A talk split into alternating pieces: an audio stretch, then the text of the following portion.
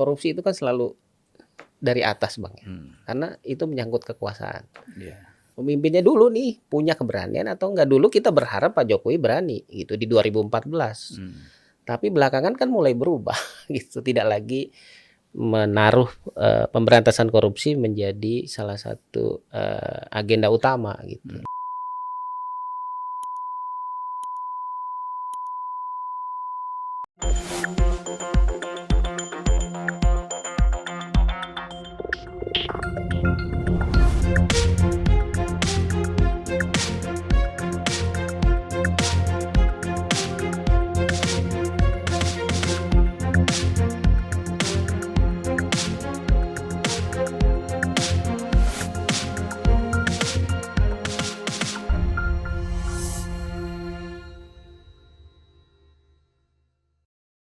Bismillahirrahmanirrahim.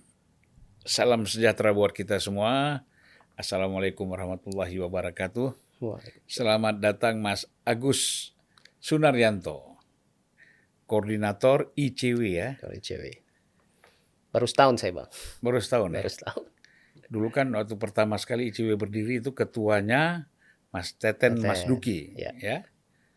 Saya tuh kenal para pendiri-pendiri ICW ini beberapa orang termasuk di situ eh, ada Mas Andi Sarandi, Ya, ada Eros Jarot juga ya. ya dulu Dulu Hmm, ya pertama, ya, awal-awal. awal-awal sekali berdirinya Indonesian Corruption Watch. Corruption Watch. Nah, ini inilah dikenal lembaga yang membongkar segala macam kebobrokan korupsi-korupsi di tanah air kita. Ya. Dan alhamdulillah masih bertahan sampai sekarang Alhamdulillah. ya. Masih hadir. Masih hadir. Kalau bertahan aja nggak hadir, ternyata ini kan eh, masih hadir ya, yaitu eh, Mas Agus Sunaryanto, Ya. ya, baru setahun menjadi ketua ICW. Dan persoalan korupsi kita ini sekarang kan semakin mengu- mencuat ya, ya, ya. bukan menguap, mencuap. Benar. Kalau kasusnya bisa menguap, tapi isunya semakin mencuat, gitu kan? Betul. semakin tajam, apalagi eh, kemarin itu ada mantan ketua KPK Mas Agus Raharjo Ya. sempat menyampaikan kepada masyarakat mm, bahwa ketika dia menangkap eh, menjadi eh, Setia Novanto menjadi target mm, KPK Betul. dalam kasus korupsi EKTP, katanya Pak Jokowi itu justru mengintervensi. minta, mengintervensi, melarang. Ya. Nah, ini pandangan dari ICW gimana, Mas? Ya, eh, kalau melihat dari pernyataan Pak Agus Raharjo ya, saya sih punya keyakinan apa yang disampaikan oleh Pak Agus Raharjo itu eh, benar gitu ya. Hmm. Walaupun itu sudah dibantah oleh pihak istana, oleh Hmm. Pak Jokowi. Wipayana, termasuk Pak Jokowi sendiri. gitu. Tapi kalau dilihat eh, kronologisnya apa yang disampaikan oleh Pak Agus bahwa dia diundang tidak dalam kerangka satu tim KPK gitu dia hanya sendiri kemudian jalannya juga tidak lewat prosedur yang normal Hmm. gitu dia harus lewat eh, jalan masjid dan lain-lain saya menduga memang ini bagian dari skenario bahwa eh, untuk menunjukkan bahwa ini sebenarnya memang pertemuan memang diskenarikan untuk tidak pernah ada gitu. Dan eh, kalaupun ditanya buktinya ya pasti akan sulit gitu. Karena memang skenario nya saya menduga ke arah situ tidak ada. Hmm. tapi kalau melihat dari eh, integritas dari Pak Agus Raharjo sebagai mantan eh, ketua KPK sejak dia eh, menjadi ketua KPK sampai akhir kan sebenarnya memang juga tidak ada persoalan integritas di situ Ya. dan kalau kemudian ada intervensi dan kemudian dibantah bahwa toh buktinya kasusnya berjalan. berjalan. Dan Pasal- Setia Novanto tetap dihukum. dihukum, tetap jadi tersangka kemudian divonis gitu ya. Itu menurut saya bukan karena eh, tidak ada intervensi, Hmm. tapi ada eh, komitmen di internal KPK walaupun komposisinya adalah 3-2 pada saat itu eh, mereka ingin menunjukkan bahwa memang buktinya ada, mereka ingin menjalankan mandat berdasarkan undang-undang KPK terlam yang terdahulu, Hmm. bukan KPK yang lama, eh Ya, yang baru, yang baru. gitu ya. Kalau yang yang lama kan jelas di pasal 3 kalau tidak salah disebutkan bahwa KPK dalam menjalankan tugasnya harus bebas dari pengaruh kekuasaan mana pun Hmm. gitu. Jadi di situ substansi dari apa yang dilakukan oleh eh, para pimpinan KPK pada saat itu walaupun komposisinya pada saat itu yang saya dengar 32 ya Hmm. tiga setuju dua tidak setuju gitu Hmm. tapi di situlah eh, Yang nggak setuju siapa itu waktu itu? yang saya dengar eh, Ibu Basaria Panjaitan ya Oh, salah setuju. satunya Ah. Eh, satu lagi saya agak lupa apakah Pak Alexander Marwata atau saya, saya agak lupa ya yang jelas yang ada tiga yang setuju waktu itu Hmm. makanya kemudian kasus itu berjalan Ya. gitu. Nah di situ.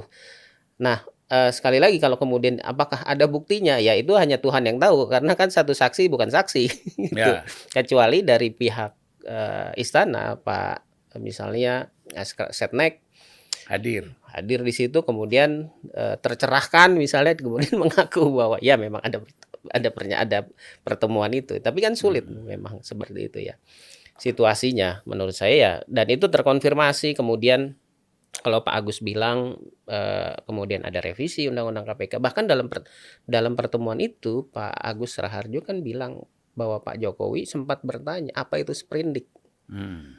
Ya, karena mungkin pada saat itu Pak Jokowi belum tahu bahwa ketika KPK sudah mengeluarkan sprindik berdasarkan undang-undang KPK yang lama, dia tidak boleh menghentikan penyidikan Perkara. Ah, Ya. ah, sampai itu di eh, pengadilan gitu ya. Hmm. Kalau yang sekarang kan memang boleh di SP3. Jadi di situlah perubahannya. Jadi kalaupun kemudian kasus iktp menjadi salah satu pemicu kemudian KPK eh, direvisi undang-undangnya, dikerdilkan eh, kewenangannya, ya menurut saya ini adalah sebuah rangkaian saja dari kasus ini. Eh, ini kan masih menjadi pertanyaan ya. Ya. Eh, kalau seandainya dengan KPK bisa mengeluarkan SP3 Ya. dan sebelumnya kan tidak boleh. Tidak boleh. Berarti kasus itu harus terus harus Terus. di pengadilan berjalan sampai Ya. ada keputusan, Mm-mm. ya kan? Dan belum ada keputusan yang KPK kalah. Mm-mm. Selalu kan orang yang tersangka menjadi terhukum kan Ya. gitu, Mas. Kecuali satu dulu Pak Budi Gunawan. Ketika ditetapkan tersangka kan eh, di kasus itu kemudian dia pra peradilan kan Menang ya. menang. Hmm. Nggak dilanjutkan Nggak oleh dilanjutkan, KPK. ya. Eh, itu yang pertama kali Ya. Mudah-mudahan bukan yang mudah-mudahan terakhir ya. terakhir. Ada beberapa yang eh, juga melakukan hal yang sama. eh, seperti kalau nggak salah wa- mantan wali kota Makassar gitu ya Pak Ilham ya So- Sirajuddin kalau tidak salah juga melakukan pra peradilan kemudian eh, kalah KPK tapi kemudian KPK mengajukan bukti baru nah yang terakhir ini memang belakangan eh, kasus-kasus di KPK eh, setelah ada undang-undang baru eh, tidak semuanya 100% eh, conviction gitu ya. Hmm.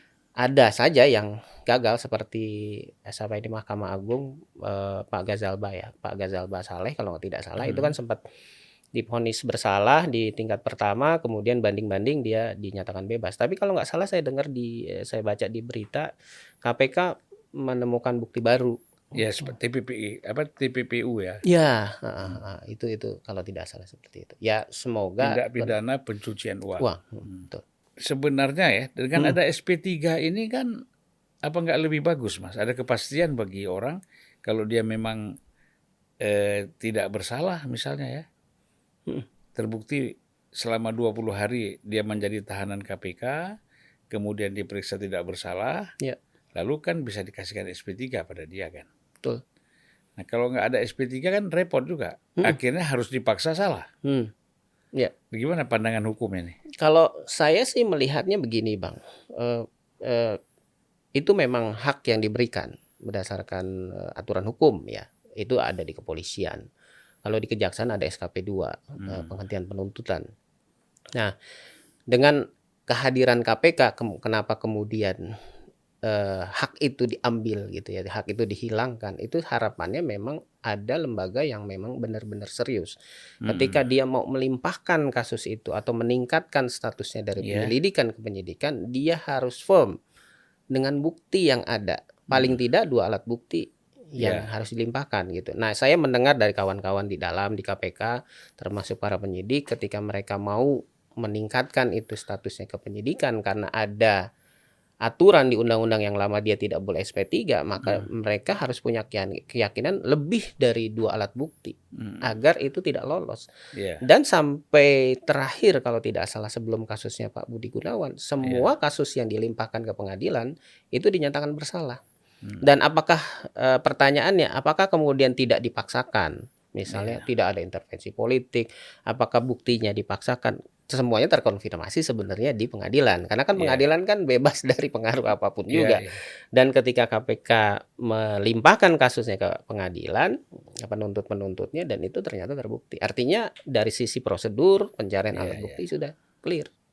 Dan saya sih lebih setuju seperti itu agar akhirnya tidak main-main gitu. Iya, Sekedar iya. menetapkan tersangka, kemudian tiba-tiba belakangan di SP3, gitu. Jadi nggak ada lobby-lobby negosiasi. ya? Betul.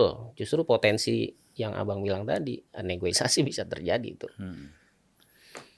Oh, Jadi firm lah bahwa eh, per- eh, perubahan undang-undang KPK kemarin Hmm. memberi peluang ada negosiasi ya Iya. untuk bagi tersangka bisa lepas dari jeratan hukum ya. Ya, itulah kenapa? Eh, pada saat revisi itu kita menolak bahkan itu kan menjadi sebuah gerakan waktu itu. Ada Mm, iya, benar. istilahnya reformasi di korupsi eh, 2019 itu. Banyak mahasiswa yang turun bahkan sampai eh, muncul korban ya. Dan sebenarnya itu bagian dari bentuk dukungan publik terhadap KPK. Nah sekarang kan walaupun Pak Firly misalnya membangun narasi saya eh, mendapatkan perlawanan balik dari koruptor kan tidak ada publik yang mengindahkan gitu tidak ada yang peduli karena ya sebagian ba- besar publik sudah tahu Hmm. bagaimana track record dia eh, termasuk ketika menjadi eh, calon pimpinan KPK kan ya Ya. kami juga mengirimkan surat ke pansel mengirimkan surat ke DPR gitu saya yakin juga teman-teman di eh, luar ICW ya teman-teman di KPK juga melakukan hal yang sama Hmm. gitu ya untuk me- me- me- mencegah eh, Pak Firly untuk masuk eh, dan menjadi pimpinan gitu Nah begini, saya kan waktu itu di Komisi 3 ya. Ya. Berarti saya kan ikut melakukan Hmm. fit on fit and proper test. nah ini saya ini- tidak ikut dalam undang, dalam pembahasan undang-undang Hmm, hmm. karena saya masuknya begitu fit and proper test. betul proper test Khusus untuk itu aja saya taruh di situ. Hmm. Istilah- Istilahnya BKU kan. ya Nah, eh, karena ada yang kawan yang yang berhalangan Hmm. di Komisi 3 saya menggantikan dia. Ya. Nah, jadi kalau kita lihat saya tidak pernah itu ada surat eh, masuk eh, masuk yang dibacakan itu ke Komisi 3. Hmm. Berarti ini hanya sampai di pansel saja ya. bisa jadi bang Hmm. tapi eh, bahkan ke presiden sepengetahuan saya lewat setnek itu dimasukkan dari dari KPK paling tidak dari eh, pegawai-pegawai KPK itu masuk Ya, tapi kan yang kita lihat mulus semua. iya itu dia Jalan surat boleh dikirim ke sana ke sini, tapi kan yang jelas nggak jadi pertimbangan itu Nggak. herannya itu mulus. Malah yang jadi pertimbangan adalah calon-calon yang lain. Mm-mm. Dan Gitu. kelihatannya kalau yang saya tahu dari berita, dari informasi belakangan, nama Pak Firly itu ada di semua paket kalau tidak salah. Di semua praksi ya. Ah, enggak maksudnya kan biasanya masing-masing fraksi kan punya paket tersendiri Ya. komposisi nama gitu. Hmm. Dan kelihatannya eh, itu ada di semua tuh. Artinya Ya. penerimaan dari DPR kan semuanya Bulat ya. nah, bulan terhadap Pak Firly gitu. Ya memang kadang-kadang informasi yang lengkap itu ya, yang Hmm. Eh apa memang harus di- dibahas lah Hmm. di dalam rapat-rapat itu ya. Tapi Ya, ini ya. tidak pernah memang dibahas soal Oh, ada ada surat dari ICW misalnya ya menjelaskan tentang siapa person ini Hmm. ya kan itu memang tidak pernah menjadi pembahasan. Ya, kan Ya. eh, kebetulan kami eh, melakukan tracking kan, Bang. Dan KPK itu menjadi rutinitas rutinitas kami di ICW Hmm. gitu untuk melakukan tracking mulai dari eh, ya di tahap pansel itu. Dan hasilnya pasti kita akan kasih ke pansel. Sem- itu diharapannya untuk menjadi pertimbangan. Ter Dan- ya, Akhirnya terbukti bahwa Firly ini terjerat kasus hukum, nah itu dia. ya kan? Walaupun sebelumnya banyak kan kasus Mm-mm. helikopter lah, kasus ini itu kan lolos. Betul. kemudian terakhir terkena kasus hukum Khusus hukum. yang dianggap melakukan pemerasan, Pemerasan. terhadap menteri yang juga menjadi tersangka kan gitu. Betul. Nah, artinya kan ke- kekhawatiran ICW itu Terkonfirmasi. terkonfirmasi ya. Jadi soal bagaimana ini kan unik ya, ada seorang ketua Badan Anti Korupsi, Betul. Pemberantasan Korupsi terlibat menerima suap, Ya. terlibat melakukan pemerasan. Ini dalam pandangan ICW ini gimana ini lembaga kita ini? Iya tentu ini ironis sekali kan bang ya Eh, apalagi ketika dalam proses kemarin pemeriksaan Ya. beberapa kali Pak Firly eh, tidak eh, datang gitu ya Ya. bahkan eh, pernah kalau tidak salah itu panggilan kedua kalau tidak salah ke Aceh alasannya sedang roadshow anti korupsi Hmm. kan ironis lagi gitu ya orang ini sedang diproses dipanggil untuk kasus dugaan korupsi gitu pemerasan dan gratifikasi tapi dia sedang melakukan sosialisasi roadshow anti korupsi kan ironis sekali gitu. Jadi ya inilah situasinya gitu. Kan apa yang sudah kami lakukan bukan hanya ICW sebenarnya dengan kawan-kawan yang lain gitu. Termasuk di internal KPK juga melakukan hal yang sama gitu kan.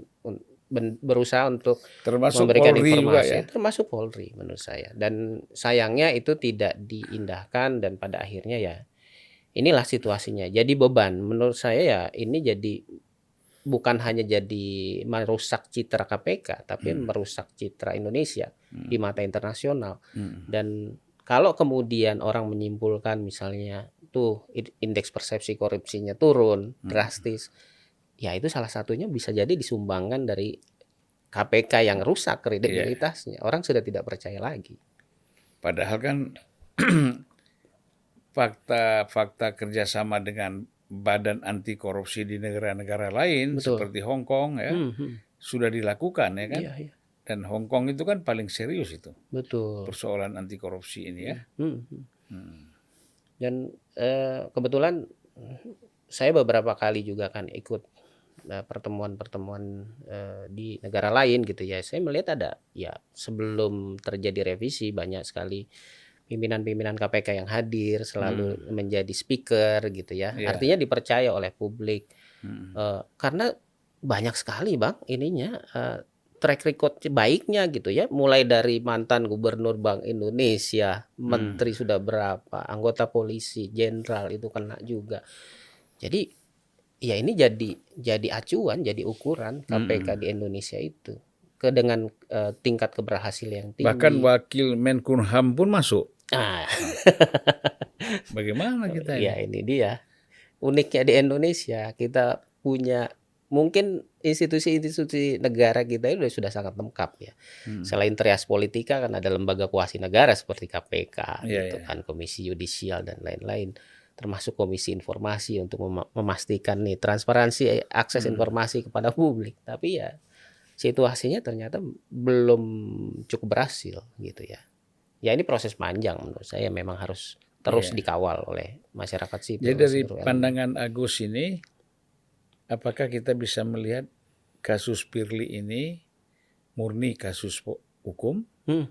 atau ada masuk kepentingan politik di dalamnya ya? Ya. Karena ya mengingat misalnya ini berkaitan dengan menteri Hmm. yang juga di di endorse oleh partai salah satu partai Ya. Eh, yang kemudian ini ada perlawanan Hmm. dari yang bersangkutan sehingga Firly harus jadi tersangka. Ya, eh, sebenarnya apakah kemudian eh, penetapan Firly ini bagian dari kepentingan politik atau apa yang dilakukan oleh KPK itu juga ada dimensi politik atau tidak misalnya dalam kasus apa ini eh, Formula E misalnya. Ya pada akhirnya orang tidak bisa melepaskan dari simptom itu atau gejala-gejala itu. Karena sekali lagi institusi ini sudah tidak lagi clear gitu. Ya, ya kan? Pada akhirnya kalau kemudian orang tidak percaya saya punya keyakinan ya sedikit banyak ada Mm-mm. eh, dimensi politik gitu ya. Tapi sekali lagi saya kalau ketika bicara ada dimensi politik ya maka itu sebenarnya alat pembuktiannya adalah di pengadilan. Mm. sama seperti kasus eh, apa ini? BTS Kominfo misalnya Iya, kan? iya. apakah kemudian eh, Pak G. Plate itu masuk karena ada persoalan pertarungan politik antar partai misalnya ada yang berkuasa? Tidak gitu. Ya menurut saya nanti dicek aja di pengadilan gitu. Iya, iya. Karena kalau misalnya mis- misalnya yang bersangkutan eh, tidak mau eh, menjadi imbas politik seharusnya tidak melakukan korupsi gitu nah ini juga yang seperti yang ke- te- kejadian dengan Firly Hmm. kalau dia tidak mau masuk ke wilayah politik ya jangan bermain-main nakal dengan politik pasang baliho saya mau jadi presiden dan segala macam gitu ini kan lucu sendiri dia masih menjabat kemudian tiba-tiba ada banyak baliho-baliho Hmm. eh, kesiapan dia untuk jadi presiden itu kan Iya. aneh bicara kepantasan lah kita. Pantasan, nih, ya. betul. Jadi dan dia sendiri kan sebenarnya sudah menyadari sudah menyatakan Hmm. bahwa kalau kita ini menjadi ketua KPK ya siap-siap diintervensi kan dia Aduh, betul. tetapi kok dia tidak menjaga-jaga di sini Ya, ya itulah situasinya Ya. bang ya. Eh, saya rasa dengan apa yang di kembali lagi ke persoalan Pak Agus Raharjo dengan Hmm. Dengan eh, gerak KPK yang dilindungi oleh Undang-Undang eh, 30 tahun 2022 gitu, Undang-Undang lama itu bebas dari intervensi, faktanya pun tetap ada upaya-upaya untuk melakukan intervensi. Hmm. Semoga pernyataan Pak Agus benar karena terlalu beresiko kalau dia eh, Ya. bahkan untuk kepentingan politiknya dia gitu ya. Karena ini yang dilawan, dilawan presiden loh, masih menjabat loh. Tapi kenapa ya waktu artinya kan udah lama sekali itu peristiwa itu. Kenapa dia nggak bicara waktu itu? Ya, saya juga nggak tahu bang. Saya hanya Ya. menduga-duga. Apakah mungkin karena sudah kekecewaan yang begitu luar biasa dengan situasi pemberantasan korupsi saat ini, gitu ya, Hmm. dengan situasi di KPK sehingga pada akhirnya speak up gitu.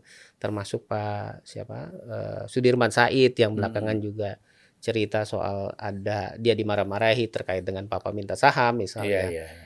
Ya jangan-jangan ke depan akan makin banyak tuh orang-orang yang speak up gitu.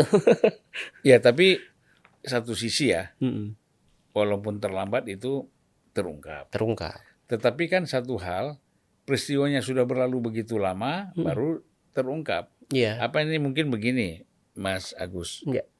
Karena ketika itu Pak Jokowi dianggap masih sangat powerful. Lalu sekarang ini sudah powernya sudah banyak yang kurang. Mm-mm. Jadi orang tidak ada rasa segan dan takut lagi dan tidak khawatir untuk mengungkap hal-hal yang dia alami bersama. Iya. Kalau saya sih bukan penafsiran saya bukan soal powerful atau tidak powerful, tapi karena orang belum banyak yang paham dengan eh, apa eh, perilaku, Eh, terutama pasca putusan MK 90 kemarin, Iya, gitu iya. kan. Itu kan terang benderang Mm-mm. me- menjelaskan bagaimana eh, perilaku dari Pak Jokowi gitu ya. Kalau dulu kan kita Mm-mm. tahu sendiri sejak tahun 2014 Iya. mungkin eh, saya rasa banyak sekali masyarakat sipil yang Iya. eh, juga mendukung Pak Jokowi.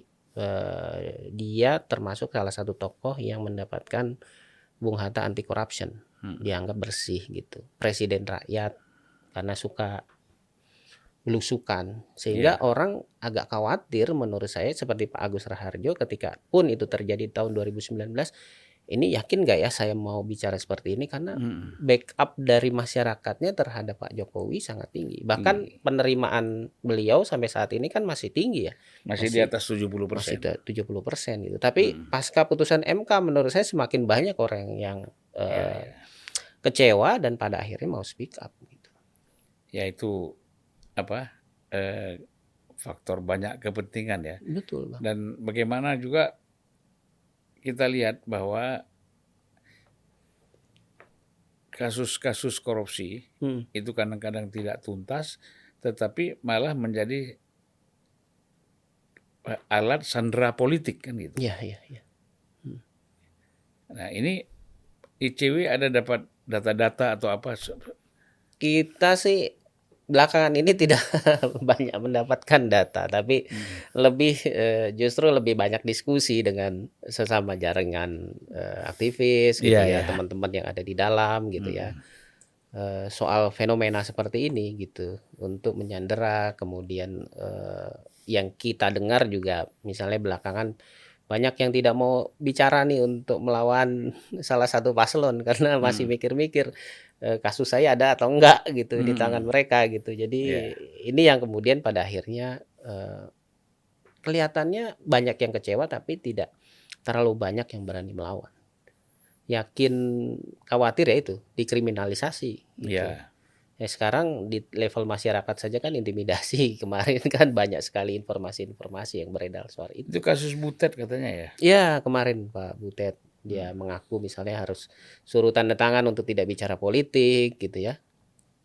Aneh juga sih menurut saya kok sampai sevulgar itu gitu Eh, harus tanda tangan lembar persetujuan gitu. harusnya difoto itu Nah itu kan sebenarnya pernah terjadi pada masa Orde Baru. Betul. Ya. Artinya orang dulu mau khotbah Jumat juga Hmm. diminta kan, Hmm. itu. Tapi kok sekarang ini makanya kita nih kalau kita lihat suasananya kan, ya terutama dari pribadi Jokowi ya, Mm-mm. kan tidak mungkin melakukan itu kan. Gitu. loh. Artinya secara person ini ya. Ya, secara kepentingan politik personalnya tuh jauh lah ya. Nah, memang kan pengalaman kita melihat gini Mas Agus. Hmm. Kadang-kadang ada aparat yang bertindak itu overact overacting, Hmm. berlebihan gitu kan. Iya. Nah, padahal itu tidak perlu mau ngapain. Mm-mm. Orang sekarang ini Butet tidak bisa ngomong di tim, dia bisa ngomong di, di lebih efektif lagi dia ngomong di YouTube-nya, di Iya. medsosnya. Orang semua bisa nonton. Eh, Jadi justru menurut saya dengan melarang Butet muncul di di panggung itu justru ini kan menyebarkan informasi yang lebih luas Hmm, agar betul. orang nonton. ini iklan gratis buat Butet. Iya. Kita ingat dulu kalau kita menulis buku kalau dilarang Justru Itu laris. kita senang karena bukunya laris. laris dicari-cari. Iya, ya kan dicari orang laris. Gitu. Nah itu begitu juga kan cover story cover story majalah kan seperti itu, Hmm, ya betul, kan? Pak. Sampai cetak ulang lagi, cetak ulang lagi kan, Iya. gitu. Jadi sebenarnya sayang ya Hmm. hal-hal seperti itu dilakukan satu secara image tidak bagus, kedua Hmm. ya justru hal yang dikhawatirkan itu semakin melebar Iya, ke mana-mana betul. gitu. Ya strateginya mungkin yang kurang tepat ya pakai eh, menakut-nakuti seperti itu. Pada akhirnya justru membuat besar ini. Ya kita kan mengharapkan bahwa KPK ini Hmm. sebagai sebuah lembaga yang memang kita diandalkan ya, Ya. sebagai lembaga yang anti korupsi, mengenangani pemberantasan korupsi, ini kan eh, kesan kesan kelemahannya ini jangan jangan terus Ya. eh, terjadi. Misalkan kita mengharapkan lah ya dengan Hmm. dengan komisioner yang ada sekarang, mereka justru lebih lebih menunjukkan eh, Soliditas ya. soliditas, kemudian semangat yang sama. Iya.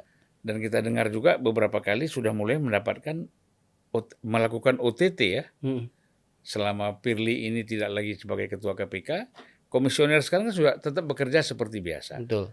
Karena menurut saya eh, persoalan korupsi ini adalah persoalan yang sangat serius, Betul, Bang. ya. Terutama kalau kita lihat berkaitan dengan eh, apa? Dengan situasi money politik kita. Iya. Nah, kan dasarnya itu kan sebenarnya bisa di situ kan, Mm-mm. gitu.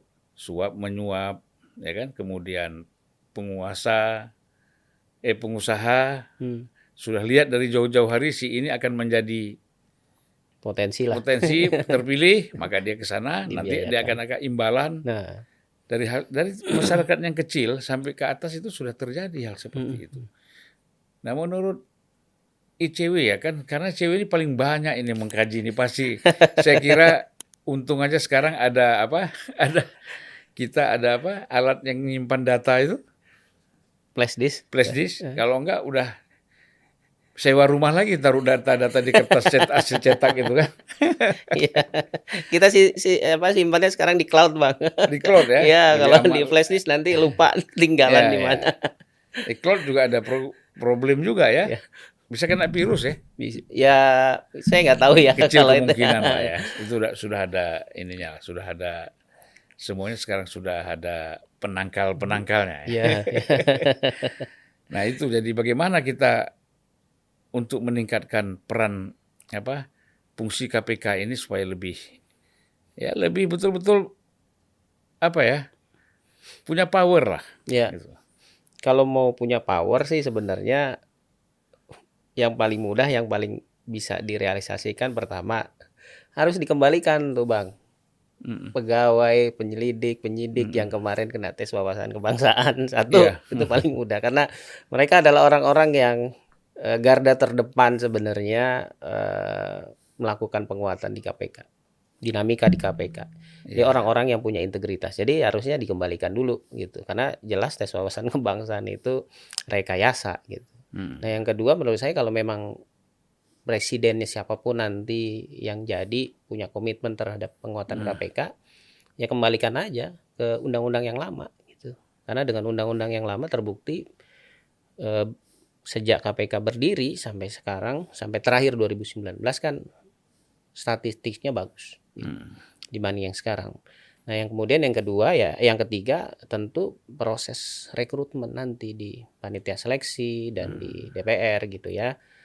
Ya, menurut saya pintu awalnya kalau seleksi adalah di pansel. Panselnya harus punya frekuensi yang Pansel sama. ini kan dibentuk oleh presiden. presiden. Hmm. Nah, Ya. sekali lagi presidennya punya gak komitmen? Kalau komitmennya cuma di kampanye, di kertas visi dan misi, tapi tidak coba merealisasikan ya, menurut saya nggak akan banyak berubah. Iya, makanya sekarang ini kan kita bicaranya itu agak sulit ya. Artinya kan penuh dengan kecurigaan-kecurigaan. Iya. Iya kan? Persepsi-persepsi kita ini tidak utuh gitu loh. Kita bilang pansel dibentuk presiden.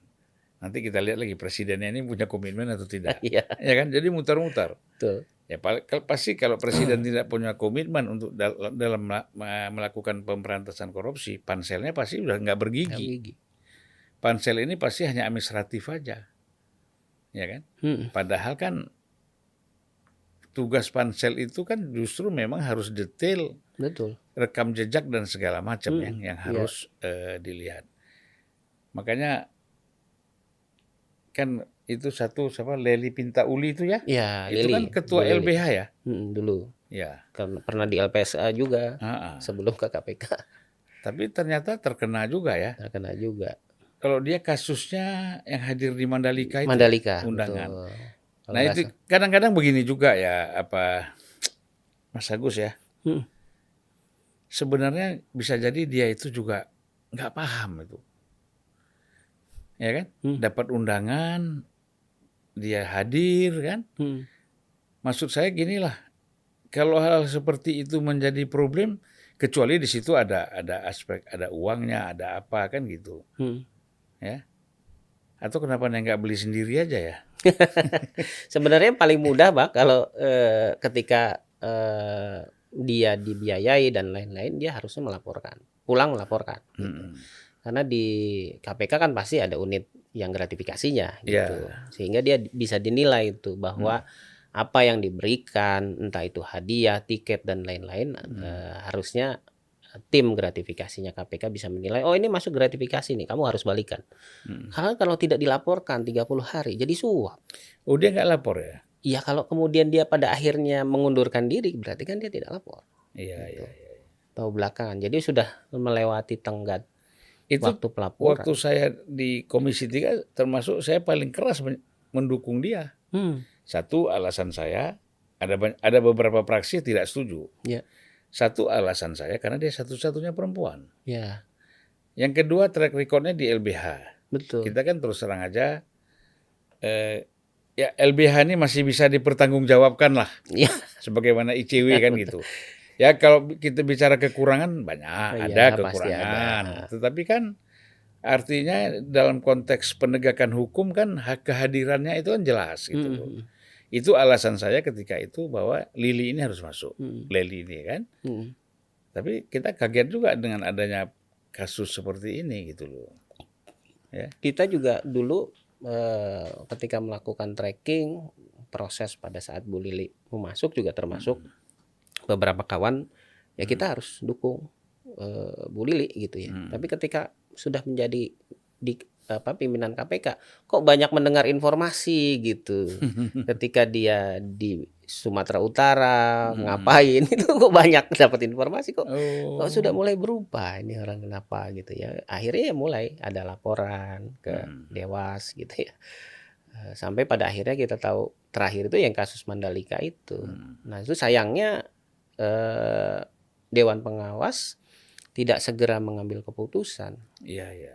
sehingga dia lebih cepat inisiatif mengambil mengundurkan diri gitu. Jadi ya seolah tidak ada masalah gitu. Sama seperti dulu eh, Pak Firly kan Hmm. ketika kasus dia ketemu dengan eh, Tuan Guru Bajang eh, Ya. seharusnya di internal segera mengambil keputusan untuk memberikan sanksi etik kan tidak keburu karena yang bersangkutan terus malah kembali ke kepolisian, dipanggil ke polisi gitu. Balik ke Mabes. Iya kan memang kalau Pak Firly ini kan se- sebenarnya sebelum menjadi ketua KPK ini ya macam-macam informasi yang kita dengar ya. Tapi kita agak repot juga karena sesuatu kalau sudah di endorse Hmm, nah itu harus masuk. kan. ya. Nah, sehingga hambatan apa pun itu nggak bisa tidak bisa diatasi ya. Hmm, hmm, Ini seperti juga kasus Wamenkumham misalnya. hmm. ICW kan setahu saya mendesak sekali agar dia mengundurkan diri ya. Dari Wamenkum itu siapa Mas Pak Edi Haryas. Oris. Nah, Nah, tapi kan sampai sekarang nampaknya belum mundur ya. belum mundur. Padahal kan sudah ditetapkan sebagai tersangka, Tersangka. ya. Kan sempat hadir juga di DPR kemarin. Kemudian Iya. kalau nggak salah di sama dari Demokrat untuk disuruh keluar gitu Iya, karena iya. sudah jelas ada penetapan tersangka Hmm. gitu ya. Ya kita sih memang berharap siapa pun itu. Pak Edi Oris termasuk orang yang eh, menjadi salah satu rujukan di beberapa kawan-kawan misalnya Hmm. dalam pembuatan undang-undang gitu ya, termasuk soal isu perampasan aset gitu juga Iya. di eh, pendapatnya dimanfaatkan, digunakan gitulah ya. Mm. Ya tapi kalau kemudian pada akhirnya dia mengambil jalan yang berbeda gitu ya, ya harus kita harus juga me- apa menggunakan garis batas bahwa Iya. ya dia bukan ada di sisi kita lagi Hmm. gitu.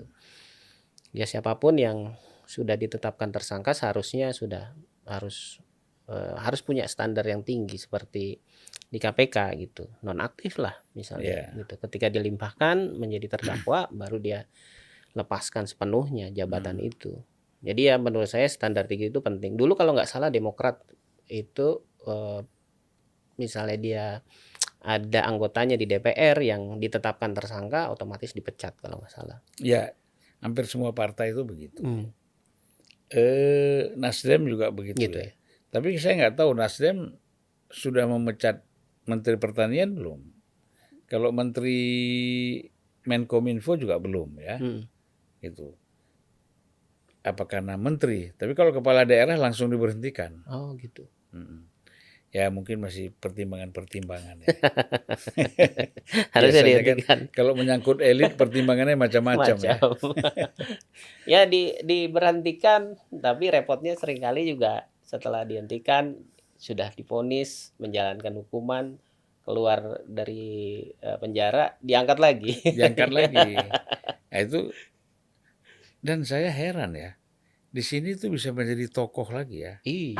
Maaf aja lah, ada orang kan kalau nggak salah 18 tahun, Hmm, ya kan? Kasus Demokrat juga. iya Kemudian kok bisa keluar dielu-elukan terus menjadi figur yang sangat dicintai, dihormati ya. betul luar biasa bang kita kadang-kadang gimana ya ini eh, rekayasa politik rekayasa masa gitu ya seolah-olah menjadi ya menjadi pahlawan keluar dari penjara jadi pahlawan Iya. padahal jelas vonisnya seperti apa putusannya seperti apa gitu Itulah yang kita khawatirkan. Hmm. kadang saya berpikir ini masyarakat kita ini punya apa amnesia gitu atau gimana ya sehingga mudah sekali melupakan kejahatan orang gitu. Iya. Padahal persoalannya kan memang kan memang ada perdebatan seolah-olah misal kasusnya Anas Urbaningrum. Hmm. Seolah-olah kasus itu kan hasil rekayasa. Ya. Karena karena ketidakpuasan SBY, Hmm. ketidaksukaan SBY, akhirnya direkayasa lah supaya Anas ini terjebak dalam kasus korupsi ini. Ya. Ya itu kan persoalan lain. Tapi kan persoalan hukum lain lagi kan. Dan pengadilan tipikor itu kan terbuka untuk umum. Iya. Jadi semua bisa mengakses, bisa dapat informasi soal apa bukti-buktinya, terkonfirmasi atau Iya, tidak iya, bukti-buktinya. Ada saksi segitu banyak ya. Gitu banyak. Hmm. Iya, jadi ya keterangan saksi itu kan jadi salah satu alat bukti. Iya, iya. Memang menarik lah ya kalau kita bahas ini ya. Menarik tapi susah diselesaikan. Betul, Bang. Jadi apa nih yang orang mau tahu kan apa sih jalan keluarnya? Ya kan? Supaya ya kita menghilangkan korupsi kan susah. Tapi paling tidak kan mengurangi lah Mm-mm. seminim seminim mungkin, Hmm. mungkin ya. Ya.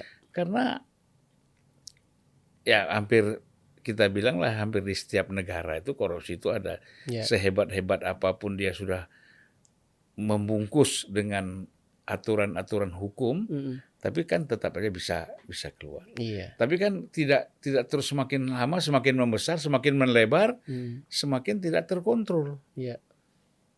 Nah, ini apa upaya yang harus kita lakukan Mas Agus pusing juga nih. Sebenarnya kalau bicara yang agak normatif, ya pasti korupsi itu kan selalu dari atas, Bang. Hmm, Karena itu menyangkut kekuasaan. iya. Ya kalau mau melakukan perubahan ya selalu harus mulai dari atas gitu. Hmm, Maksudnya eh, pemimpinnya dulu nih punya keberanian atau enggak dulu kita berharap Pak Jokowi berani gitu di 2014. hmm. Tapi belakangan kan mulai berubah gitu, tidak lagi menaruh eh, pemberantasan korupsi menjadi salah satu eh, agenda utama gitu. Hmm. Lebih banyak stabilitas ekonomi dan lain-lain gitu. Dan itu kelihatan Jadi bisa kita lihat bahwa dalam hal pemberantasan korupsi, berarti Jokowi kurang serius. kalau saya melihat begitu. Dan Gitu itu semakin nyata ketika terjadi revisi undang-undang KPK dan tes wawasan kebangsaan nggak banyak melakukan apa-apa. gitu. Tapi kan setahu saya ya, Hmm. revisi undang-undang KPK itu kan inisiatifnya DPR. Betul bang. Betul. Gitu. Tapi kalau pemerintah itu tidak mau membahas, ya tidak akan pernah bisa bahas. Pak. Iya, betul. Kayak juga. misalnya apa? Perampasan aset. ya. Itu kan sudah ada surprise-nya juga dari Pak Jokowi Hmm. masuk ke DPR. Sudah Hmm. diterima oleh DPR. Sampai sekarang tidak ada pembahasannya. Iya, iya, salah Nah, kalau- satu ya. Iya, itu, Bang. Jadi menurut saya ini kan harus dua pihak. Iya, iya. Kalau salah satu pihak walk out tidak mau jalanin ya selamanya dia Hmm. tidak akan pernah berubah gitu.